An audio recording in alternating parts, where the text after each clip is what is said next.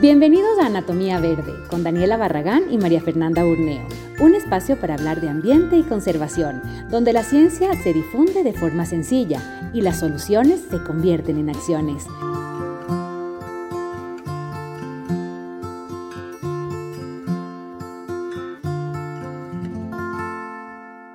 Estamos en una nueva entrevista de Anatomía Verde, nuevo mes, porque la anterior estábamos de de vacaciones. Em, así que estoy súper feliz porque esta vez vamos a empezar un poco variado, pero al mismo tiempo tenemos como una idea, ¿no? Que es pasando de todo el tema de cambio climático, que fue como muy general, a un tema mucho más local. Así que antes de hablar, quiero darle la bienvenida a, Marco, Marco Romo, y a la Dani, obviamente a la Dani, que siempre es eh, mi, mi compañera así partner in crime, como dicen los gringos. Gracias, Fer, qué hermoso. Sí, estamos otra vez en una entrevista más. Nosotros siempre así como cruzando los dedos a las seis en punto para que no se nos dañe la, conexión, pero aquí estamos. Quiero darle la bienvenida a Marco Romo por estar con nosotros. Él es ingeniero en gestión ambiental eh, con mención en áreas naturales protegidas y es eh, magister en gestión ambiental en la industria. Hoy día vamos a hablar sobre arbolado urbano. Em, me encanta ese tema y lo hemos tratado de alguna forma en algunas otras entrevistas con la FER de la importancia, más que nada, de, este, de este tema. Así que gracias, Marco, por tu iniciativa. Sé que has escuchado nuestro programa varias veces y, qué chévere que nos hayas escrito también para, para ser parte de este equipo que tratamos siempre con la FER de informar a la gente, de que la gente conozca un poco más, sobre todo también de las acciones que podemos comenzar a hacer como ciudadanos en nuestro medio ambiente. Así que bienvenido, Marco. Muchas gracias, Dani, María Fernanda. Para mí es un gusto estar con ustedes, unas chicas muy guapas, por cierto. Gracias. Eh, bueno, este, eh, sí, bueno, yo soy ingeniero, como comentaste, eh, ingeniero en gestión ambiental. yo me gradué en la Universidad Técnica Particular de Loja. Igualmente hice mis estudios de posgrado en la Universidad SEC.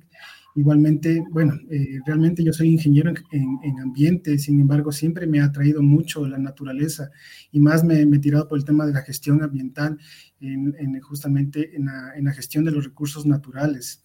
Eh, bueno, de manera general, eh, les cuento, yo he trabajado en algunas consultorías en temas de, de ambiente, sin embargo, como les comento, he desarrollado algunos proyectos eh, de, naturaleza, ¿no? Específicamente, por ejemplo, en el municipio de Quito he venido trabajando desde el año 2014 en algunos proyectos de recuperación de quebradas, temas de reforestación y también arbolado urbano. Eh, aparte de eso, bueno, yo soy eh, animalero por, completo. también realicé algunos estudios en etología, que es, bueno, que es la rama de la biología que estudia el comportamiento animal. Eh, de hecho, trabajé bastante tiempo con perros. yo adiestraba canes hace algún tiempo y bueno, es, bastante eh, curioso cómo, cómo, estos seres justamente son el reflejo del ser humano.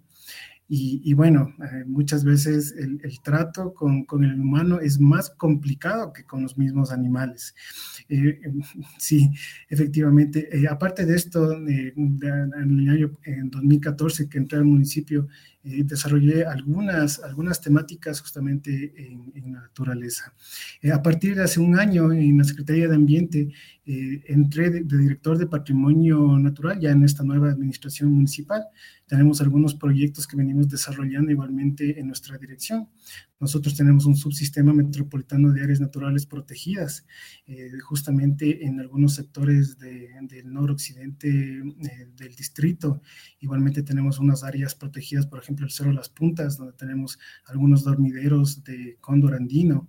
Igualmente, igualmente tenemos oso, tenemos el corredor del oso andino, igualmente en el noroccidente eh, justamente de la, del distrito. Y tenemos una AIER, que es una área de intervención especial y recuperación, Pichincha Tacazo, que es justamente todas estas faldas de, del Pichincha que podemos ver a diario. Eh, cuando nos levantamos en la mañana, salimos a nuestro trabajo, siempre le vemos ahí al Pichincha como fiel testigo de todas nuestras actividades. Entonces, hemos desarrollado justamente este subsistema aparte, como les comento, también venimos haciendo un proceso de recuperación de la cobertura vegetal con un enfoque de restauración. Justamente lo que queremos es regresar al estado anterior eh, que tenían los ecosistemas con un testigo, ¿no? O sea, tomamos de muestra alguna, algún sector donde la naturaleza está intacta y lo que tratamos es de regresar justamente a ese, a ese inicio. Eh, aparte de ello, bueno, estamos haciendo algunos trabajos de monitoreo con el cóndor andino, eh, también en el proyecto del oso, del oso en el noroccidente. Y bueno, obviamente, si es que ya hablamos del cóndor y del oso, están un montón de animales que vienen por debajo Claro, son, son, especies paraguas, ¿no? Exacto. a ver, hablemos, hablemos un poquito más, porque me, interesa muchísimo a ratos cuando hablamos o, decimos arbolado urbano, nos imaginamos básicamente la vereda. Y mucha gente que nos debe estar viendo debe decir, sí, eso es lo que yo me imaginaba. O sea, me imaginaba que alguien que trabaja en la parte de arbolado o patrimonio, quizás, eh, no sé, te estoy dando así como una idea de lo que cree eh, el quiteño promedio, ¿no es cierto? Eh, y es, es mucho más, es decir, eh, sobre todo en una ciudad como Quito, que está denominada como una de las ciudades, está entre los top más biodiversas de toda Latinoamérica, ¿no? Pero en ese sentido sí me gustaría un poco hacer la relación con lo que veníamos hablando, ¿no?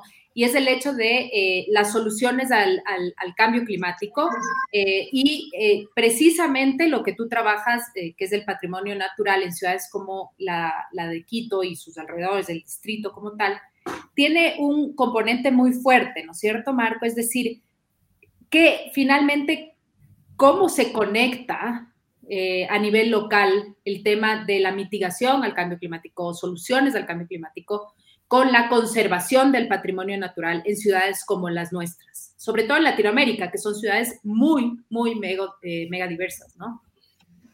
Sí, bueno, efectivamente nuestra posición a nivel del mundo, a nivel global, justamente estamos en una zona tórrida donde el sol cae directamente, ¿no? De una manera perpendicular y tenemos una doble radiación. Esto hace que, que en las ciudades que estamos llenos de cemento y asfalto, esta radiación que viene desde arriba también nos rebote en el piso y ahí es justamente donde entra el arbolado urbano a cumplir una, una función fundamental, no solo de mitigación al cambio climático, sino también como adaptación al mismo. Y les explico, eh, por ejemplo, en el caso, si tú, tú quieres construir una, una, vivienda, ¿no es cierto? Entonces quieres ser más eficiente energéticamente, eh, puedes poner áreas verdes y arbolado en esa construcción. Eso logra justamente bajar la, cantidad de, dióxido de carbono que, estamos generando justamente por, por no ocupar, eh, por ejemplo, un, aire acondicionado. Entonces, así funciona más o menos el, arbolado, justamente la sensación térmica que nos ayuda al colocar arbolado en la ciudad eh, tiene una relación más o menos, aunque ustedes no lo creen, de 10 grados centígrados eh, bajo la temperatura de lo que está normalmente eh, eh, en el ambiente. Entonces prácticamente son aires acondicionados, aclimatizados justamente en la, en la, ciudad. Entonces esa es la idea de incorporar más zonas verdes para evitar estas, estos puntos de calor en la ciudad. Aparte de ello, comentarles que el arbolado en la ciudad ha sufrido mucho vandalismo por los ciudadanos. Entonces, los servicios ambientales, estos servicios ecosistémicos justamente que nos presta el arbolado, eh, no, no, no, no están cumpliendo justamente esa función como quisiéramos, ¿no es cierto? Eh, a veces es solo es cuestión de salir a la calle y vemos justamente cómo la gente en los barrios les podan bonito, ¿no? Como que fueran cotonetes y la gente piensa que ahí se ven bonitos los árboles y están chéveres. Pero el árbol entra en un estado de estrés y de emergencia tratando de sobrevivir. Entonces, eh, cuando justamente el árbol está en esa situación, ya no puede generar justamente estos servicios ambientales que nosotros queremos. entre ellos, por, eh, entre ellos, por ejemplo, eh, generación de oxígeno, obviamente, captura carbono, que también es, es, un gas de efecto invernadero justamente, tanto en el follaje como en el suelo. Mira, todo en las raíces, todo en el sistema radicular, podemos almacenar gran cantidad de carbono. Entonces, es una medida también de adaptación al cambio climático.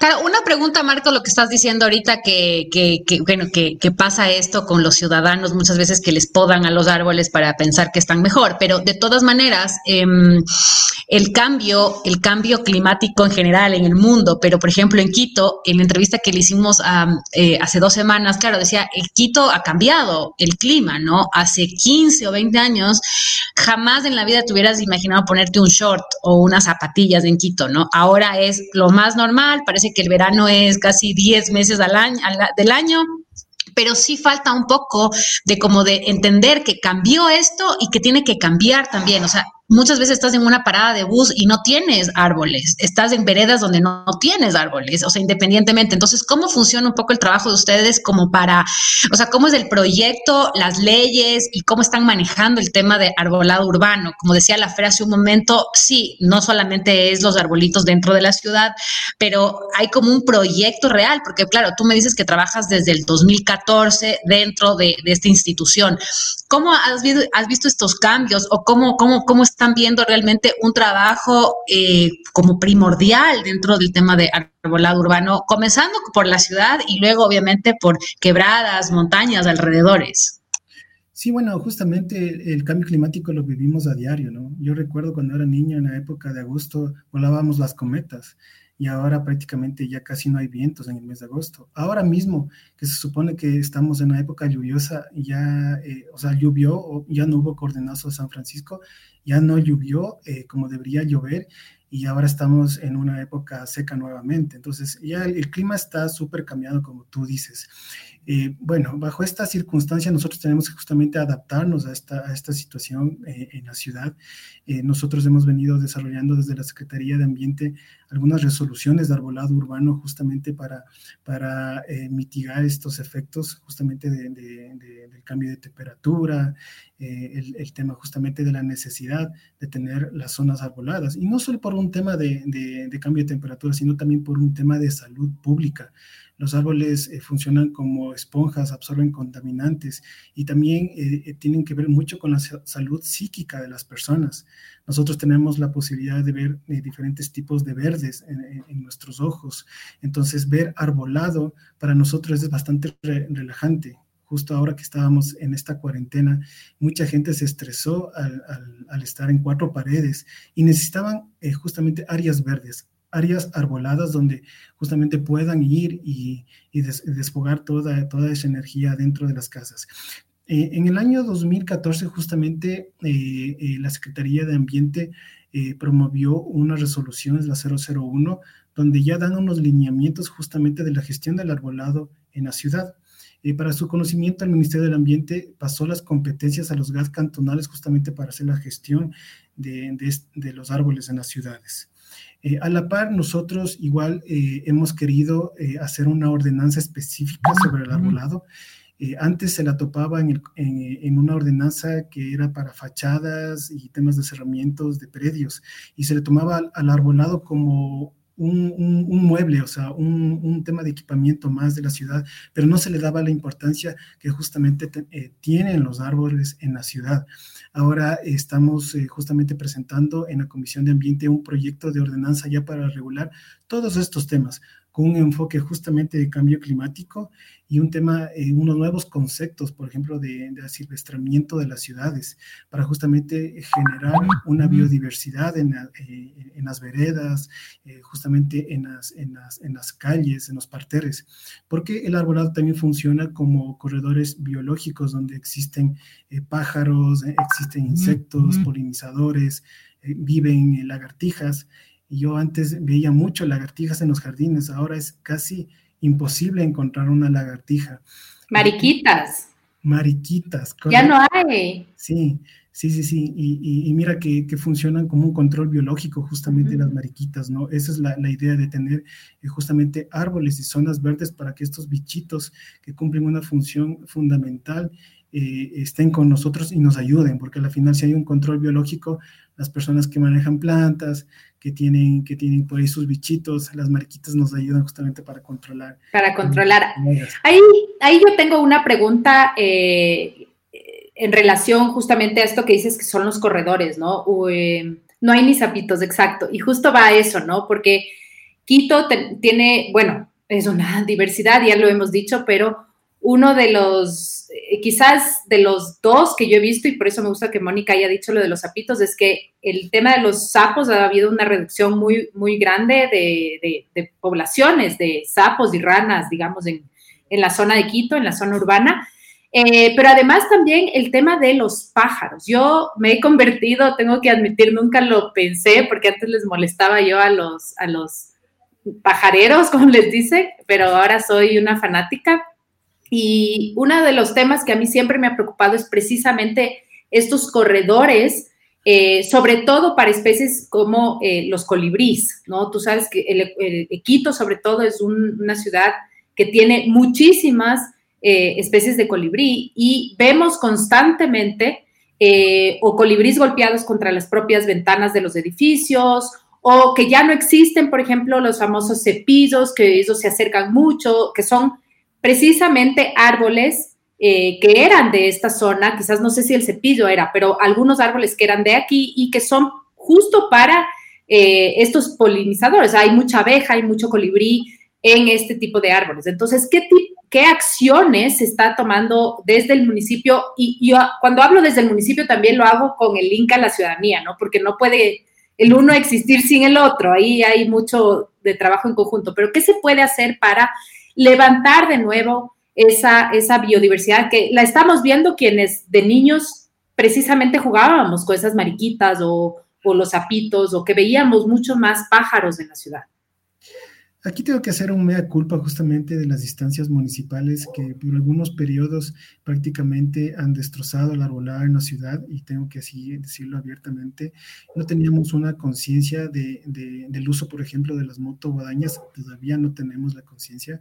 Con las motoguadañas prácticamente estamos destrozando todo, toda la, la, parte verde de humedad del piso, entonces eh, cortamos a ras, entonces eso, eso se pierde mucha humedad y, y bueno, y matamos justamente las lagartijas los zapitos que Mónica nos estaba comentando. Ahora, ahora recuerdo en la escuela eh, era típico que nos mandaban a hacer la disección del sapito, ¿no? terrible. en biología, sí. Me acuerdo clarito, qué horror. Mal, súper mal. Entonces, em, ahora, la, eh, por ejemplo, la rana marsupial, que antes era muy común, por ejemplo, en el Parque La Carolina, ahora ya simplemente no se lo encuentra.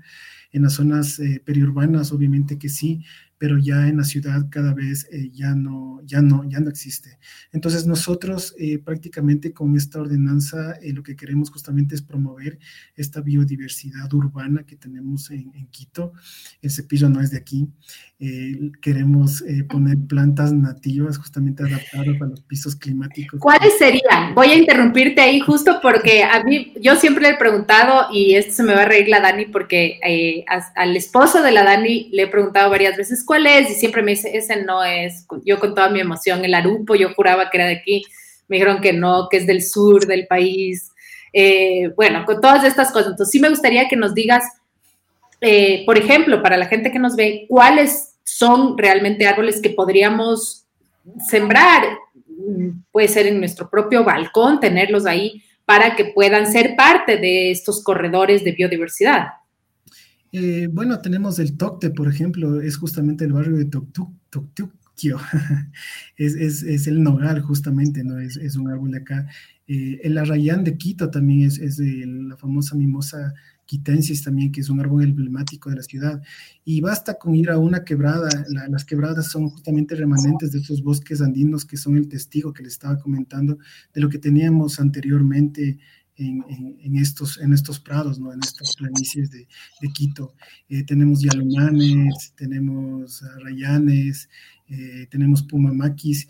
Bueno, depende mucho también de la, del sector donde nosotros vayamos a poner la, el árbol, porque no todas las especies, por ejemplo, son susceptibles a, a la contaminación. Por ejemplo, el arupo que tú estabas comentando que si bien es cierto desde el del sur del país se adapta bien a nuestro, a nuestro piso, eh, no es muy susceptible a la contaminación, entonces eh, hay muchos árboles de arupo enfermos en la ciudad. Eh, eso es justamente lo que nosotros queremos corregir con esta ordenanza, justamente para, para el, hacer un tratamiento fitosanitario del, del arbolado en la ciudad, sacar una, un, un, censo de la ciudad que no lo tenemos. Sabemos que más o menos por, eh, tenemos un déficit de un millón de árboles en la ciudad de, de Quito eh, necesitamos eh, arborar prácticamente la ciudad. Incluso hay que recambiar, o sea, recambia, hay que hacer un recambio de, muchos árboles que están destrozados en la ciudad. Más o menos para que ustedes tengan una idea de lo que nosotros hemos visto y de las inspecciones que hemos realizado. ¿Se está cortando un poquito o soy yo? Un 60% de la, de la, de la, del arbolado en la ciudad eh, está en malas condiciones y tendríamos que hacer un, un, cambio, ¿no? O sea, poner árboles de, de buena calidad y, y, de buena, y también cantidad. Entonces, eso, eso más o menos les, podría comentar en manera general. Y perdón, Dani, porque de ley tienes preguntas, pero como que creo que topó todos los temas que a mí me, tocan así el corazón. Entonces, tengo dos preguntas y la puedes hacer, son bastante independientes. Una es, em, en, cuando estaba trabajando y en la última etapa, cuando yo estaba trabajando en WWF, eh, hicimos un proyecto muy bonito que lo, iniciamos en realidad, que era eh, con las quebradas. Y ahí tuve la oportunidad de conocer, obviamente, gente, científicos como, como Blanca Ríos, eh, con quien trabajamos el tema mm, de una de las quebradas, ajá, en la zona de la lucha de los pobres, en el, en el casi en el sur de la ciudad, ¿no? Y, y, a mí este tema me impactó muchísimo porque Quito era y, una ciudad de muchas quebradas ¿no? Y ahora vemos que muchas de esas han sido taponadas precisamente por eh, la extensión de las zonas urbanas, ¿no es cierto? Em, ¿Cómo funciona el proyecto suyo de quebradas? Quiero entenderle bien, eh, porque me gustaría incluso involucrar, yo soy parte del comité del barrio y me gustaría saber cómo desde los propios barrios podemos empoderarnos de nuevo de ciertas quebradas que justo pasan por ahí y cómo podemos apoyar, ¿no? Ese es, te voy a dejar con esa pregunta, después voy con la otra, porque la otra ya es independiente. Y si la Dani tiene una en el medio, le dejo, porque estoy así como lanzándome con todas, pero... Sí, sí, chévere. Esa específica. Sabes que el tema de quebradas es, sumamente apasionante porque es multifactorial y lo que tú dijiste es, es, muy claro. Si es que no hay una corresponsabilidad ciudadana, el municipio, por más proyectos que tenga, no lo va a lograr. Eh, tenemos infinidad de problemas eh, justamente de contaminación eh, de las mismas con residuos sólidos, escombros, en, algunas, en algunas quebradas incluso, bueno, siempre han sido utilizadas como, como alcantarillas a cielo abierto, eso también hay que decirlo, ¿no? Entonces, ¿cómo ha estado diseñada la ciudad desde la época de la colonia? Por ejemplo, en la, en la 24 de mayo había una gran quebrada que fue rellenada. Mira, justamente con la llegada de los españoles, ellos vieron a la quebrada como, como un estorbo y prácticamente tal vez como una solución para poner los, los, residuos y los desechos y para justamente eh, hacer una, una, ciudad en forma de cuadrícula, o sea, en forma de ajedrez en la, parte céntrica, no sé si, si, se han fijado. Entonces, la función principal de las quebradas eh, es eh, un desaguadero de aguas lluvias y cumplen una función fundamental, aparte que son remanentes de bosques andinos y, y, justamente hábitat de vida silvestre eh, funcionan como reguladores y, justamente de, la temperatura y de servicios ambientales. El proyecto de recuperación de quebradas lo venimos desarrollando desde el año 2014 con una eh, consultoría que sacamos justamente para definir el estado en un diagnóstico de las quebradas y hemos eh, priorizado más o menos 33 en toda la ciudad. Aproximadamente a lo largo de la ciudad hay 182 quebradas eh, que están más o menos registradas en, en, la Secretaría de Ambiente, pero, pero eh, si hablamos de todo el distrito son miles, son miles de quebradas. Eso te iba a preguntar, porque, porque de lo que yo entendí en un mapa que habíamos revisado esa vez, esto es antes de que cierren muchas, ¿no? Pero habían casi como 2.400 quebradas eh, alrededor y que ya muchas de estas están, ya te digo, bloqueadas, es decir, no se las puede recuperar otra vez.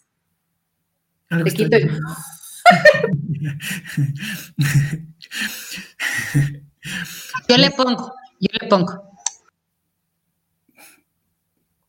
¿Qué necesitaban ponerle? Perdón, le puse mute y entonces fue tondio, pero volvamos a eso. Entonces, eh, eh, eran, eran un montón, ¿verdad? Es decir, ahorita, ¿cuál, cuál es? Me dice 180, pero es muy poco en relación a lo que realmente hay, ¿no es cierto? O lo que está adaptado quizás. Esas, más o menos son las, las, priorizadas y hemos trabajado en 33, eh, tal vez me parece más un momento. Eh, nosotros hemos hecho un proceso de recuperación en algunos puntos de la ciudad, en el sur, en el norte. Con Blanca Ríos igualmente hemos venido trabajando, por ejemplo, en las quebradas del Comité del Pueblo.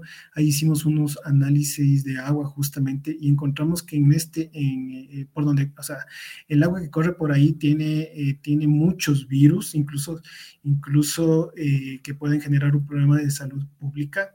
Eh, también se encontró unos macroinvertebrados que son resistentes a, esta, gran contaminación que tienen estas aguas. Eh, incluso encontramos que, mm, en, las quebradas del Comité del Pueblo hay mucha cantidad, por ejemplo, de hidrocarburos por las, por las mecánicas que justamente botan todo, todo el aceite justamente al sistema y esto va a parar justamente más abajo hacia los ríos y bueno, la cuenca del río Esmeraldas y termina en el mar. Entonces, bajo esa circunstancia, eh, con Blanca justamente hicimos un proceso de socialización con la gente para que entienda que eh, los niños, por ejemplo, no pueden entrar a la quebrada porque podrían eh, ser objeto de, de, una enfermedad, por ejemplo. A la par también hemos comprometido justamente a la gente que se organice para que ellos nos ayuden a cuidar las quebradas. El municipio no tiene la capacidad de poner un policía metropolitano ah, en cada quebrada, y, lastimosamente, si es que la, gente no se empodera de este espacio, el municipio muy poco podrá hacer como les comenté hace un momento. Sí, justo, justo, justo te comentaba eso, es que yo he visto acá por donde, bueno, donde yo vivo, en Tumbaco, con los, muchos que van y botan la basura en cualquier quebrada, ¿no? Y ahí va la parte del ciudadano, que es algo que, claro, no que estarán mirando todo el día en todas las quebradas de, de, la ciudad, este tipo de acciones. Pero yo me quedo realmente impactada, no una vez, varias veces, ver que es impactante ver también, ¿no? Y ese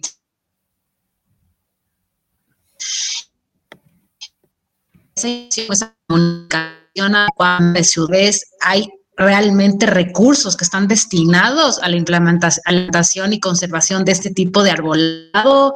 ¿Tú cómo, o sea, realmente le dan una importancia a este tema en la ciudad o, realmente es como en medio la última rueda del coche? Eh, no te entendí muy bien la pregunta, pero si es que me estabas preguntando de la, de la valoración que tiene la gente hacia las quebradas, hacia el arbolado, eh, tiene muy poca eh, la gente no valora justamente a las quebradas, no valora al arbolado. Eh, por ejemplo, mucho le asocian, por ejemplo, el arbolado con temas de delincuencia. Eh, a las quebradas igual, es un lugar sucio, es un, es un lugar que justamente no, le, no les fastidian, les molesta. El arbolado igualmente les ensucia. Entonces, no, no estamos viendo justamente estos servicios ambientales que nos prestan los mismos, ¿no es cierto? Y, y muchas veces la solución es quitar el árbol, o, rellenar la quebrada. Entonces, justamente no están, eh, eh, hay, una, hay una falta de valoración de estos, de estos espacios naturales en la ciudad que lo necesitamos. Eh, ahora, justamente con este tema de la pandemia, estos ah. espacios son jardines naturales que nos ayudan justamente a purificar el aire. ¿Decías? Ah. Sí, o sea, un poco lo que te decía es justo eso, ¿no? Que la gente no valora el tema de la, del, del tema de las quebradas y también te preguntaba si eh, dentro del municipio hay recursos destinados a la conservación de este tipo de arbolado. O sea, ¿realmente le dan una importancia a, eso o es como una última rueda del coche? Ah, ya, eh, correcto. Eh, bueno, eh, bueno, tengo que comentarles, el, el, alcalde es una persona muy sensible a los temas ambientales, es, como ustedes conocen, es, es bastante animalista y también le preocupa mucho el tema de arbolado. Eh, yo he conversado con él y, en algunas ocasiones le he hecho algunos comentarios y se queda con eso y está muy preocupado que de, que de la abejita, que, que, del arbolado. Y hay justamente este apoyo, digamos, de parte de la primera autoridad de la, de la, de la municipalidad. Aparte de ello, tengo que decirlo igualmente, ahora el municipio eh, está con problemas presupuestarios por el tema justamente de la deuda que tiene el gobierno nacional hacia los cantones. Eh, lastimosamente, eh, mm, si bien es cierto, tenemos que trabajar mucho en el tema de, de, ambiente, sin embargo, eh, sí ha habido una reducción presupuestaria en temas ambientales, lo tengo, lo tengo que, mencionar. Eh, antes había bastante dinero, pero ahora justamente no, no, no, se alcanza y ahí es donde justamente nosotros queremos golpear puertas, ¿no? Justo hoy día tuve eh, algunas entrevistas con algunas empresas, algunos bancos que están interesados en temas de reforestación, que están interesados, por ejemplo, en apadrinar espacios eh, arbolados y, zonas verdes en la ciudad. Y eso a nosotros nos alivia bastante porque el tema del mantenimiento justamente de, las áreas verdes e incorporar nuevo arbolado es muy caro en la ciudad. Para que ustedes tengan una, una idea, eh, colocar un árbol en un parter, hacer el, el alcorque, que es el hoyo, y hacer los filos y poner el árbol con el abono y la mano de obra más o menos cuesta 200 dólares por cada uno. Entonces, no es barato eh, y a veces cuando nosotros hacemos estas intervenciones, la gente no valora y pasa poco tiempo y el árbol ya está roto, está vandalizado. Entonces, entonces tenemos que generar un, tema también de educación ambiental en la ciudadanía y un tema de compromiso.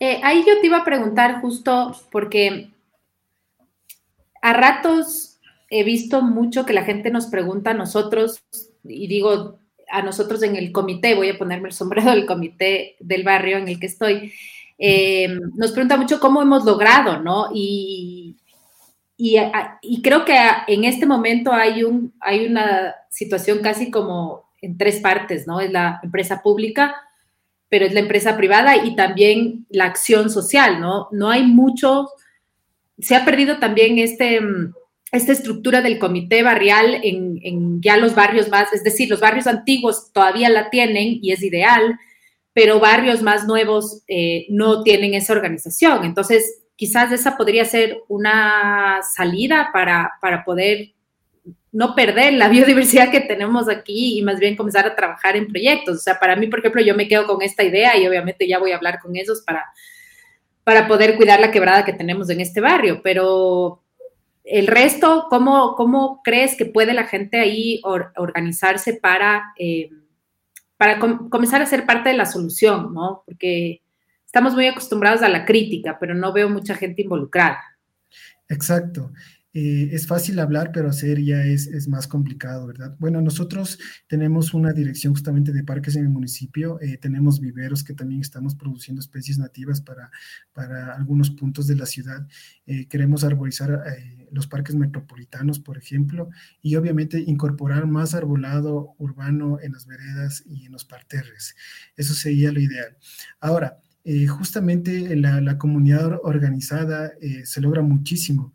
Eh, tengo algunos ejemplos de barrios que, por ejemplo, han hecho las mingas, estas mingas que se han ido perdiendo eh, históricamente. Yo igualmente de pequeño me acuerdo esta, esta minga de la quiteñidad, no sé si ustedes se acuerdan, pero la gente se contagiaba mucho y salía eh, con sus escobas, salían, pintaban sus fachadas, arreglaban el árbol.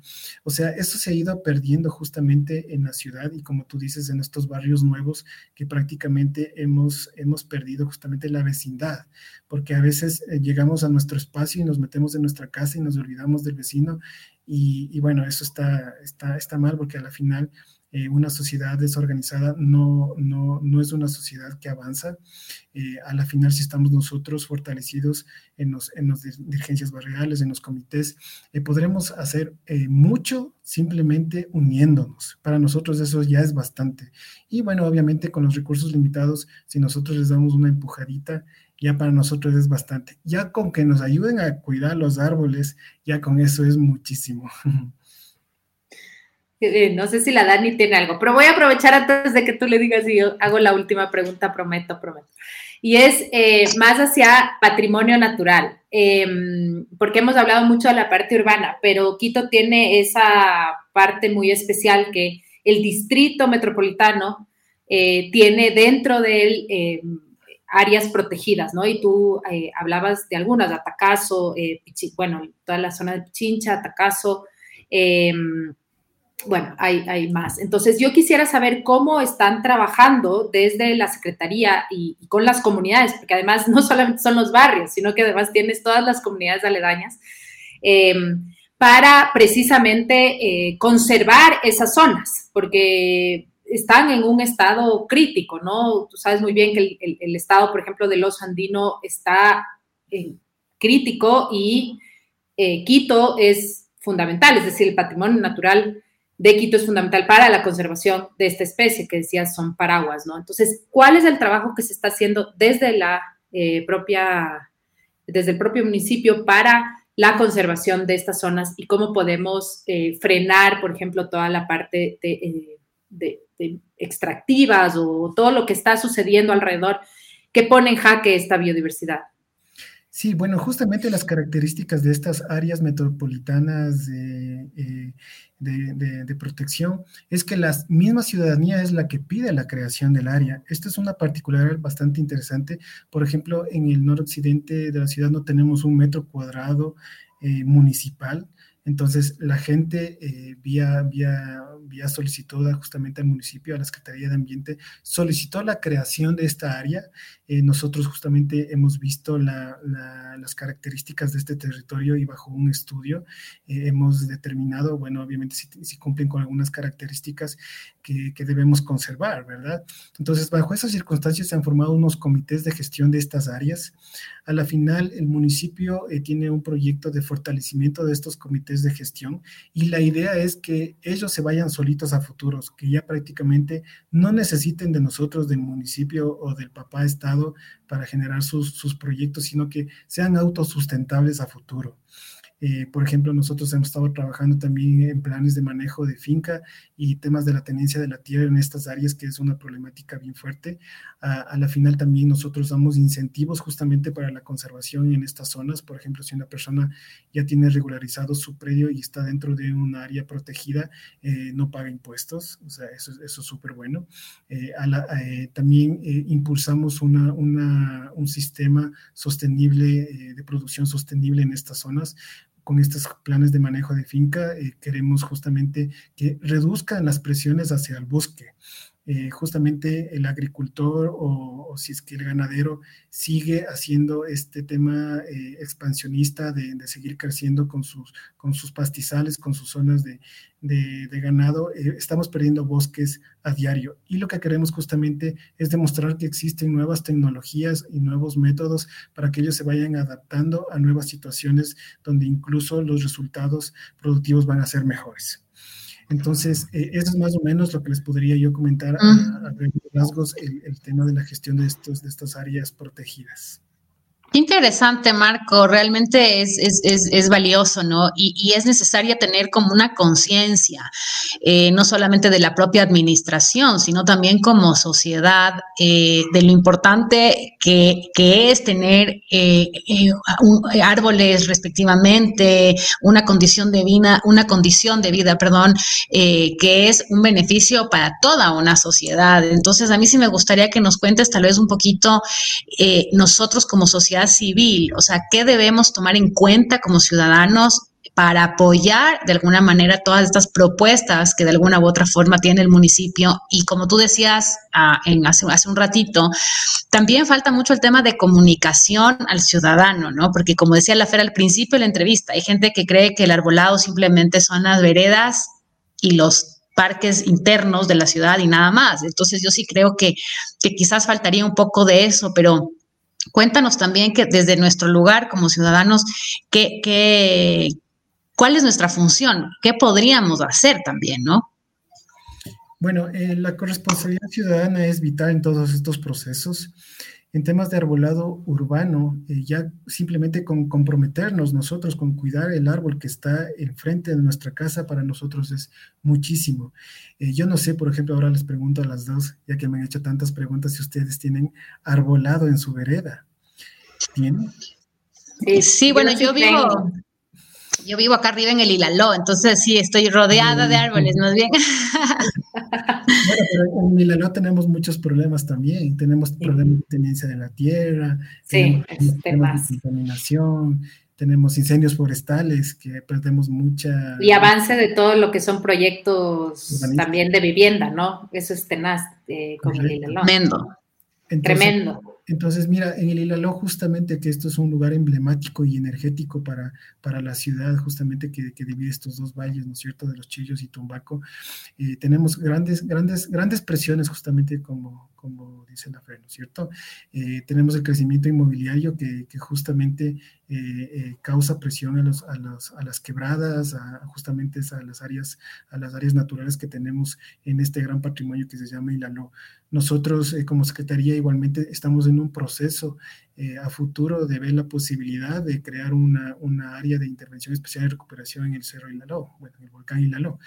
Entonces, eso depende también mucho de la gente y ahí viene la corresponsabilidad igualmente de lo que me preguntabas, ¿no? O sea, cómo la gente se involucra y qué es lo que ustedes quieren, ustedes que viven en Ilaló, qué quieren, cómo le ven a Ilaló, cómo lo quisieran ver a futuro. Entonces, depende mucho de la ciudadanía. Si ustedes no lo desean, simplemente ni para qué meternos, o sea, ni para qué declarar una área. Igualmente en el tema de arbolado es igual. O sea, si una persona que se le pone un árbol enfrente de su casa no lo quiere, no quiere cuidarlo, entonces muy probablemente ese árbol no va a tener futuro. ¿Me explico? Ahora lo revés. Hay mucha gente que sí desea y somos la mayoría. Entonces es la gente que justamente que tiene esa energía como ustedes, ¿no? que tiene una vibra súper buena. Entonces queremos proteger el arbolado. Entonces si me ponen, yo tengo un árbol al frente de mi casa y no ha llovido, ¿por qué no darle un poco de, alimento, ponerle abono, eh, ponerle agua? Entonces con eso ya, ya, ya, hicimos bastantísimo. Y si es que no tenemos arbolado en, en nuestra vereda, pidamos al municipio. Entonces, tenemos los mecanismos. Muchas veces nosotros para incorporar arbolado tenemos que hacer un proceso de socialización con la gente. Y la gente lo que dice es, no queremos. Es increíble. Eh, me pasó hace un poco tiempo, pusimos unos cuatro árboles en un parque en Ajipijapa y no pasaron ni ocho días y los rompieron. Y, estoy seguro que fue la propia comunidad, porque le ven eh, que dicen, bueno, el árbol es inseguro, lo que necesitamos es más luz, no queremos, no queremos suciedad, no, no, queremos delincuencia. Entonces, no están viendo justamente esos servicios sanitarios que nos presta eh, nuestro amigo el árbol, ¿no? Eh, a la final, estos seres que están ahí no se pueden defender si el humano no genera esta conciencia eh, poco eh, van ellos a poder a futuro progresar y no los van a poder brindar esos servicios ambientales que tanto hablamos. Ahí yo tengo una pregunta porque tú sabes que para la densidad de Quito muchos eh, vivimos, y me incluyo, en departamento. Y siempre, digamos, nos han preguntado mucho, no sé si tanto la Dani, pero en diferentes ocasiones nos han preguntado, ok, pero si vivo en departamento, ¿Cómo puedo aportar? ¿Cómo puedo hacer, por ejemplo, lo que hablábamos, cómo puedo eh, sembrar o tener especies que atraigan a polinizadores? Porque sabemos que eso es uno de los temas importantes para poder incluso mantener la, biodiversidad en la ciudad. ¿Qué, ¿Qué recomendación nos darías? O sea, por ejemplo, a mí me encantaría tener algo que pueda tenerlo ahí, ¿me entiendes? Afuera o colgado en alguna parte qué tipo de, plantas, que no sean necesariamente unos árboles, porque va a ser más complicado para un departamento, em, podemos poner a disposición de estas eh, especies y de polinizadores y de todos estos bichitos que les decimos que son tan, tan importantes precisamente para, eh, para este ecosistema, ¿no? Bueno, eh, sí existen plantas que justamente son de adentro, que les llamamos, ¿no es cierto?, que, son para departamento o para, para casas que, son en ambientes donde no dan mucho sol. Eh, hay algunos proyectos urbanísticos que han incorporado también estos, estos jardines verticales. También tenemos estas terrazas verdes que, justamente lo que promueven es eh, menorar justamente este impacto de las olas de calor y, ser más eficientes en el tema energético, como les comentaba, el tema del cambio climático, y con estos eh, eh, edificios ecoeficientes justamente para, para tener estas zonas verdes dentro del edificio. Entonces, con eso ya ayudaríamos bastante a todos los bichitos que andan volando por ahí. Independientemente de eso, eh, tú, tú, podrías, incluso si es que quisieras, eh, solicitar al municipio apadrinar un espacio, de apadrinar un espacio de una vereda o un parterre y decir, bueno, yo voy a cuidar y este es mi compromiso. Entonces, hay esa posibilidad y algunas empresas que han apadrinado algunos, algunos parques, algunos parterres, y bueno, ellos ponen su publicidad y nosotros obviamente ganamos porque ya no tenemos que invertir en el mantenimiento de ese espacio. Ya. Cualquier persona natural lo puede hacer igualmente, eh, eh, con mucho gusto, es en, la EMOP que tienen que solicitar este apadrinamiento para que ustedes tengan acceso a adoptar un árbol. Entonces ahí le pones tu nombre. Sí, eso hicimos en el barrio y mucha gente le lo adoptó, adoptó su propio árbol al frente en la vereda y obviamente les ves que están regando ahí y todo y los tienen bastante bonitos. Sí, y bueno, y también eh, motivarles también para que visiten la página web de la Secretaría. Hay, hay una pestañita que dice Arbolado Urbano, donde están justamente todas las guías de plantación y mantenimiento mm. de, los árboles en la ciudad. Eh, pueden ustedes acceder y ahí tienen toda la información respecto al tema de mantenimientos, cómo plantar correctamente un árbol, los temas justamente de lo que necesita el árbol para poder sobrevivir a futuro. Buenísimo. Y te voy a hacer una última pregunta. Una última pregunta. La Dani va a caer encima. Está no, no, no, me parece súper interesante. Se pueden hacer cosas buenas. que pueden hacer cosas muy buenas. Pero hay un tema que a mí me preocupa muchísimo, Marco. Y es el tema eh, precisamente el de los eh, perros y gatos asilvestrados, que les llaman, ¿no es cierto? Es una problemática que yo sé que eh, un poco se ha ido de las manos. Hay estudios de la de W, me voy a equivocar, no sé si es CS, siempre me equivoco y me corrigen por ahí, WCC, eh, justo sobre la cantidad de eh, perros asilvestrados que se están encontrando justamente en los páramos, más de, esos calculan que son más de 50 mil perros que están en los páramos botados ahí, que obviamente son ya un problema eh, para la biodiversidad. ¿Qué es lo que podemos hacer desde eh, la propia Secretaría? Y te digo a ti porque obviamente es patrimonio, es decir, el hecho de que tengamos esta invasión de perros asilvestrados y para la gente que nos está escuchando y que no sabe, son perros abandonados que se han hecho su, manada, ¿no? Y viven en, zonas de, de, páramos o zonas afuera que, digamos, eh, que son zonas de conservación además.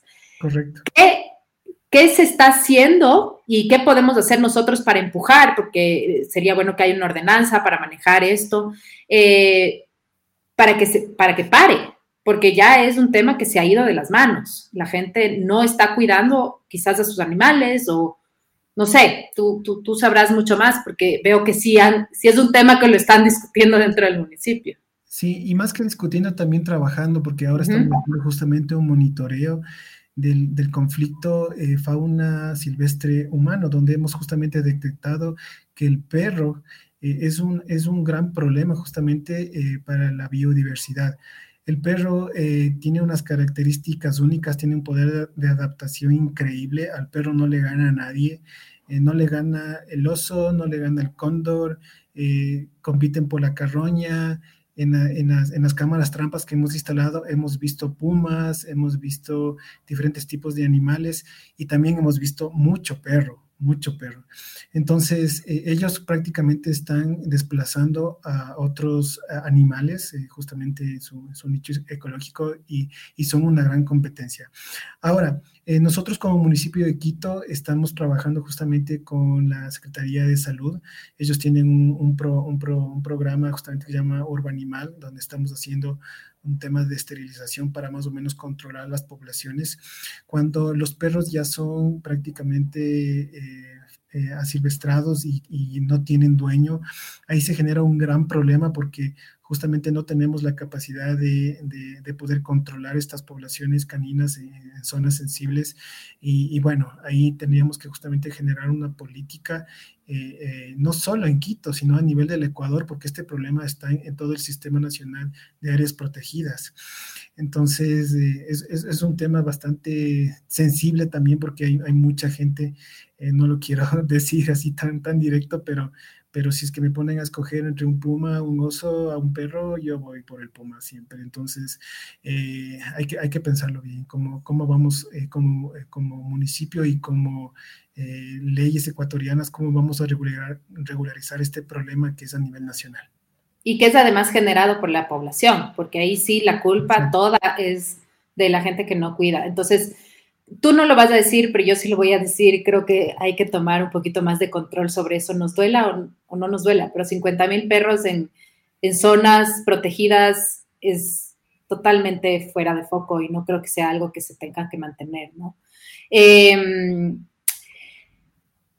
hay un tema también de los chips, ¿no es cierto? Perdón, pero ahí me acordé, simplemente para darte esa idea, porque lo conversamos alguna vez con la gente del zoológico, eh, el tema de los chips, ¿no? Que, se ha funcionado muy bien en ciudades, eh, en, otras ciudades, que es ponerles obligatoriamente que tu perro tenga un chip o multa, eh, justamente para que no mm, se sepa de quiénes son estos perros que están por ahí. Así que nada, quienes nos están escuchando, por favor, eh, eh, perros y gatos no, no, son para dejarles botados y son ya una, básicamente una propia pandemia dentro de los, de los propios ecosistemas en el Ecuador, ¿no? Entonces, eh, y ahora que me, está, sí vale la pena. que me estaba acordando del gato. Sí, es un tema difícil. Sí. El gato también. El, gato es terrible porque incluso más que el perro, o sea, es un cazador innato. Entonces, ese te acaba con todos los pájaros. sí. Eh, eh, igualmente tiene un poder de adaptación, o sea, un, sí, un poder de adaptación súper fuerte. Eh, eh, hemos encontrado gatos en, todos los pisos climáticos igualmente. Entonces, eh, es, que el perro es, un problema, es un problema. es un problema. Y ojo que para los que nos están escuchando, yo tengo gato, pero vive adentro, nunca en su vida, pobrecita, aunque lo digan todos, nunca en su vida ha salido. pero ahí es donde tiene que estar, es decir, si vas a tener gato, tiene que estar dentro de la casa y no tiene por qué salir, ¿no? Em, para que no te traiga premios, porque muchas veces los gatos traen premios. Es, normal, es decir, tú no puedes cambiar la naturaleza de, los animalitos, ¿me entiendes? Es, muy normal. Lo mismo que el perro se, eh, haga manadas y sea silvestre, es muy normal. El tema que no es normal es que estemos abandonando estos animales y que, y que no tomemos control eh, de este tema, ¿no? Pero bueno, esa es, otra más. Sí tenemos una entrevista, les vamos a dejar ahí porque hicimos justo una entrevista a... Eh, ay, a Galo de, de, WSS para hablar de eso, así que les vamos a dejar el link para quienes quieran saber un poquito más del tema.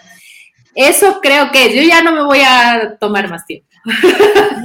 de todo, mira, de quebradas, de arbolado, todo. de protegidas, de los perros, de los gatos, qué bacán, chévere.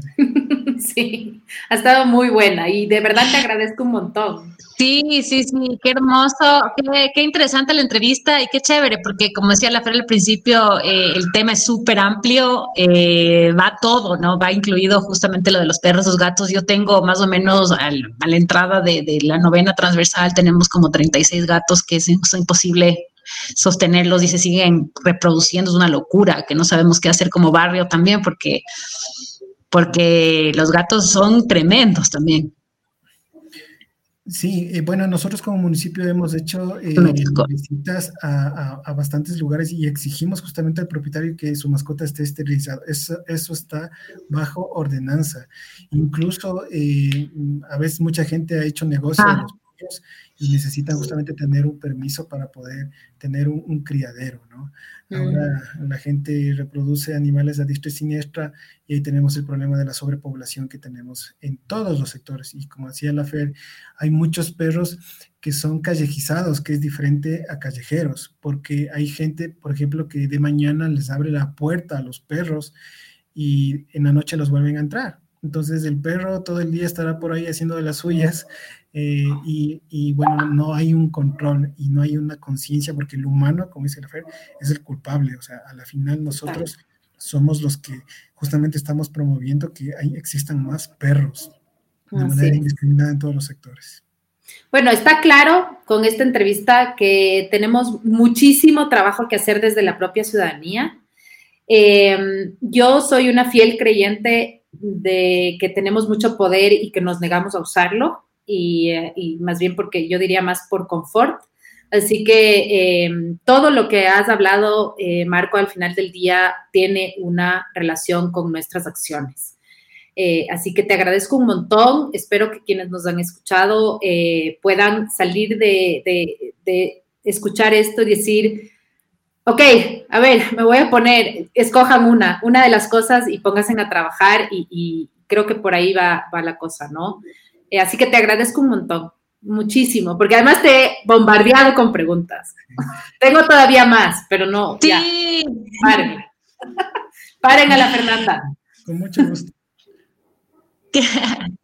Muchas gracias, Marco. Muchísimas gracias por tu tiempo, por tu espacio. Em, y bueno, la gente que se ha conectado, bastante gente, así que qué chévere. Te mandan saludos, felicitaciones, preguntas. Así que bueno, muchísimas gracias. Y nada, nuestra entrevista queda grabada para que otra gente pueda escucharla. Se va al podcast de Anatomía Verde también en las diferentes plataformas. Así que bueno, muchísimas gracias por tu tiempo. No, gracias a ustedes y bueno, y a toda la gente que nos está viendo, igual un saludo. Muchas gracias. Gracias. Gracias. Chao. Chao.